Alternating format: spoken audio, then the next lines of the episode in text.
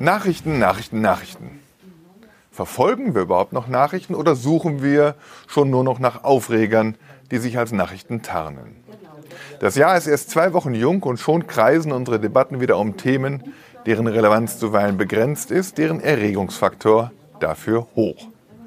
Und wir überbieten uns immer häufiger im Deutungswettbewerb von Ereignissen, deren Sachverhalte noch gar nicht richtig geklärt sind. Drei Beispiele. Nummer eins, der Hackerangriff auf Dutzende von Politikern und Medienleuten. Gleich wurde von den bösen Russen geraunt, man musste ja nur zu Hillary Clintons E-Mail-Affäre im US-Wahlkampf schauen. Am Ende war es ein 20-Jähriger aus Homberg-Ohm, der scheint sich zwar in rechten Netzwerken bewegt zu haben, es ist allem Anschein nach trotzdem die Tat eines unreifen Einzeltäters. Eines Täters, der allerdings offengelegt hat, wie sorglos wir uns alle noch beim Thema Datensicherheit verhalten. Beispiel Nummer zwei, der gewalttätige Angriff auf den Bremer AfD-Landesvorsitzenden Frank Magnitz. Seine Partei gab zu Protokoll, er sei von drei Männern mit einem Kantholz zu Boden geschlagen und anschließend zusammengetreten worden. Ein Mordanschlag, hieß es sofort, ein reines Fantasiegeschehen, wie wir inzwischen wissen, an dessen Schilderung sich das Opfer übrigens selbst nicht beteiligt hat. Eine Videoaufzeichnung legte später offen, Magnitz wurde von einem Angreifer von hinten geschlagen und zog sich beim Sturz die Kopfverletzung zu.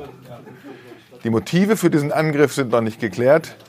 Diesmal waren es die Rechten, die sich nicht nur zu vorschnellen Schlüssen hinreißen ließen, sondern den Angriff auch noch skrupellos instrumentalisierten. Beispiel Nummer drei, die Schlägerei von Amberg zur Jahreswende, bei der vier heranwachsende Asylbewerber alkoholisiert auf Passanten einschlugen. Auch an diesem Angriff soll nichts verharmlost werden. In der Zeit vor dem Brandbeschleuniger namens Facebook aber wäre diese Nachricht bundesweit eine Meldung gewesen und nicht zum Topthema hochgekocht. Dieses Ereignis ist von rechts wie von links instrumentalisiert worden. Der Bundesinnenminister war der Erste, der nach neuen Abschiebegesetzen rief. Die Linksliberalen warnten vor dem Aufkommen von Bürgerwehren. Sie sind bereitwillig eine Handvoll NPD-Lern in die Falle gelaufen – allesamt keine Ortsansässigen, die nur an einem einzigen Abend ihre Stiefel in Amberg schnüren mussten, um ein gewaltiges Echo auszulösen. Mein Ratschlag richtet sich diesmal an uns selbst, die Nachrichtenmacher, und an Sie, die Nachrichtenkonsumenten. Wenn Sie von uns lieber als Leser und Zuschauer und nicht als Konsumenten angesprochen werden möchten, wäre übrigens schon viel erreicht. Es wird schließlich immer wichtiger, zwischen seriösen Medien und reißerischen Durchlauferhitzern zu unterscheiden.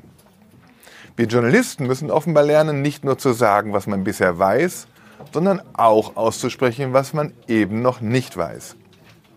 Dabei gilt die Regel, guter Journalismus stellt vermeintliche Gewissheiten eher in Frage, als dass er sich als Produzent von Gewissheiten verstehen würde.